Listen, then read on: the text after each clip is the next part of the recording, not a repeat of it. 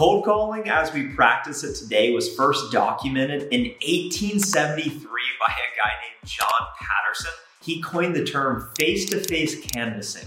I interpreted this as turning up to someone's place of business to try and sell them. Selling is defined as proactively meeting with strangers, convincing them to change part of, if not all of how they operate their business, and that the acquisition of your product or service will help them recognize value in some way, shape, or form. An example of this, one of my business heroes, Bill McDermott, he wrote in his book, Winner's Dream, which I read. He's the former CEO of SAP, which acquired my company. He's the current CEO of ServiceNow. His first sales job right out of university was selling Xerox machines. He worked at a big building downtown New York and he had 50 to 100 companies that he could sell his Xeroxes to in the surrounding few miles. So he would just walk up to the buildings, give product demos in the lobbies, show up directly to the offices and say, if you buy my Xerox printer, it's to save you time and you're to be able to print more. That's an example of selling. Selling fundamentally has not changed much in the last 100 years, besides the technologies that we now have to sell more effectively. And if you watch until the end of today's video, I'm to provide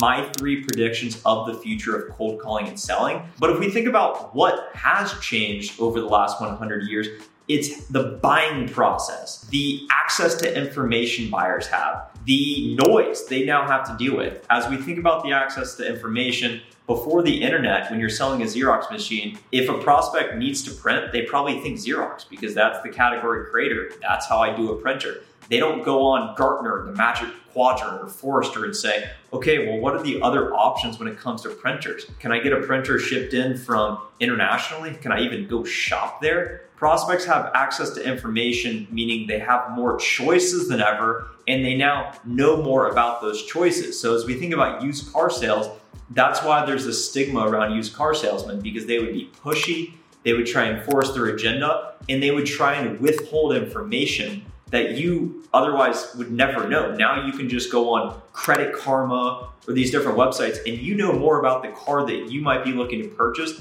than that salesperson does. You have access to information. And then if you think about access to noise, I read this data point, Seth Godin, in one of his books. It, an average executive, B2B decision maker, gets over 3,000 impressions per day of people reaching out to them of, of different advertisements. And it's mind-boggling to think about this. All day they're being berated. And when i make my cold calls using this headset right here sometimes they'll say yeah you're the seventh call i've gotten today. So there's more noise than ever. There's more competition. There's more options. So how do you get the attention of your prospect? And one of the most effective ways to do that is by cold calling Cold calling is not actual selling to me. Selling, as we defined it, proactively meeting strangers, convincing them to change part of the way they do business, if not all of it, and that they need to acquire your product. To me, cold calling is identifying who is your target company that can benefit from your product, service, or solution.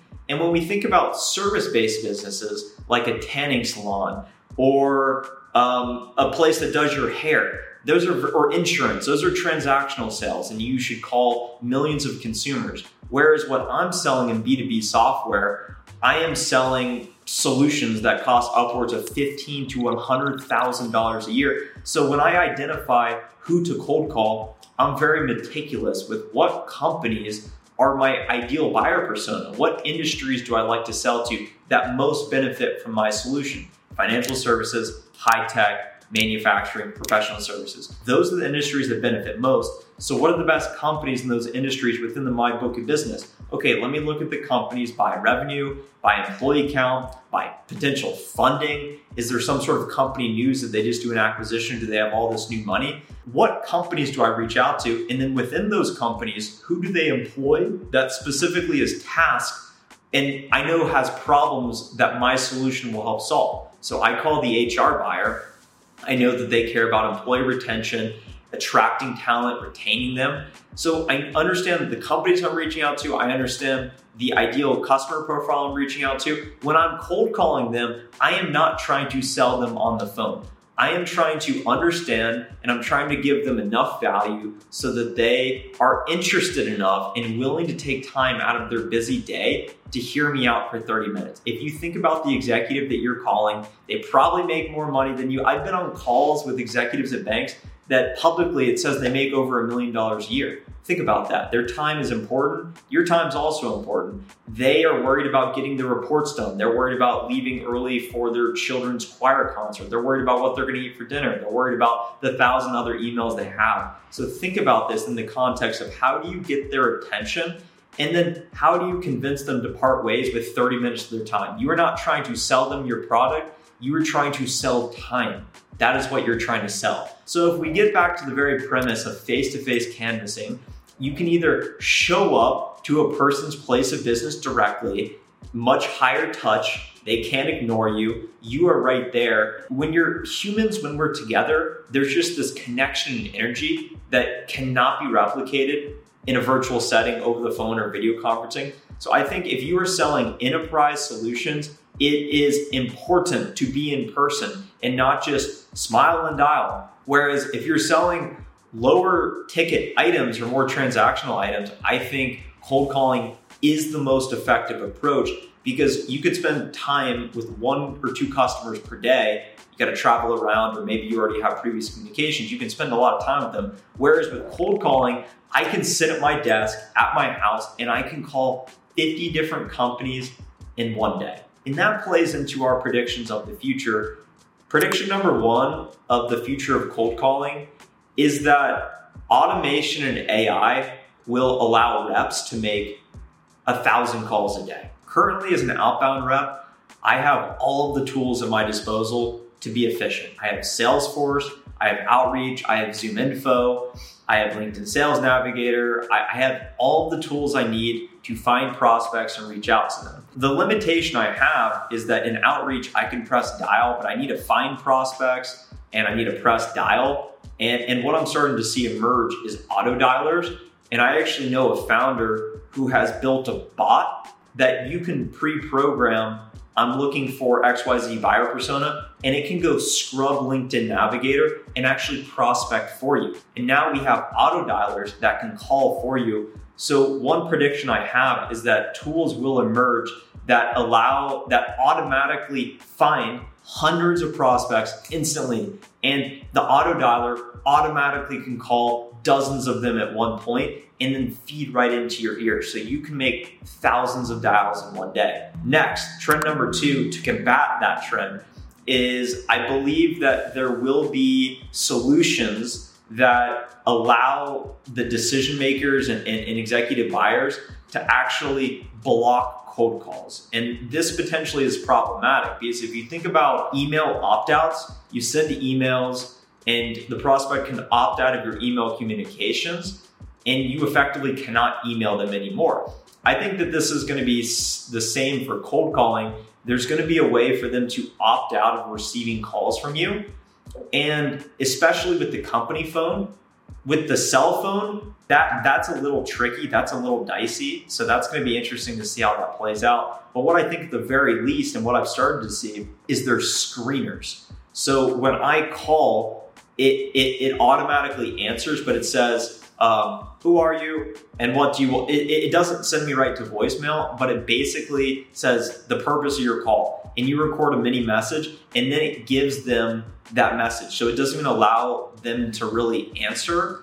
And you must leave some sort of screening message. And I'm not exactly sure what that is, but I know that that exists. It's problematic for, for you and I, people cold calling and I, I, I, absolutely see more of that in the future as there continues to be more noise out there. The third and final trend I see is that the emergence of initial video prospecting communications is, is going to be more commonplace. And what I mean by this is not using a vidyard and recording a 30 second clip and sending it via email because that's already prevalent today. But as you think about FaceTiming, I think that that I think that video communication is more intimate than just audio communication. So if you're on a Zoom call and you're not you don't have your video on, it's going to be harder to sell because sitting there smiling to your prospect, that's going to that's going to automatically lighten them up. So you want to have that face to face. I think in the form of prospecting as we move more towards work from home, being able to contact people directly on their direct cell phones. I, I don't want to say necessarily FaceTime prospects directly, but I think that that's where we're headed. I don't know if it's an app. I don't know it, how we would do it, but I believe the video first touch cold will become more prominent over time. And I think that that will be a way to personalize the approach and make it more effective so that you can sell time. Because ultimately, as we think about cold calling, 90% of the time they're not going to answer. And then when they do answer, you're only going to set the meeting 15% of the time. So think about this. Would you purchase a car that only turns on 10% of the time? Cold calling is actually incredibly inefficient today. And I believe we need to make it more efficient going forward so that companies can become more profitable, can raise their valuations, can make more money, and then we as sellers can have a better lifestyle as well because we're being more successful, we're selling more, we're making more money. That is the disturbing history of cold calling and my three predictions for the future. If you enjoyed today's video, smash the like button now. Comment down below what are your predictions for the future when it comes to prospecting, cold calling, and really all things sales. Our goal is 20,000 subscribers by December, so subscribe now, share this video with a friend. I'll talk to you in the next video. Happy pipeline, happy life.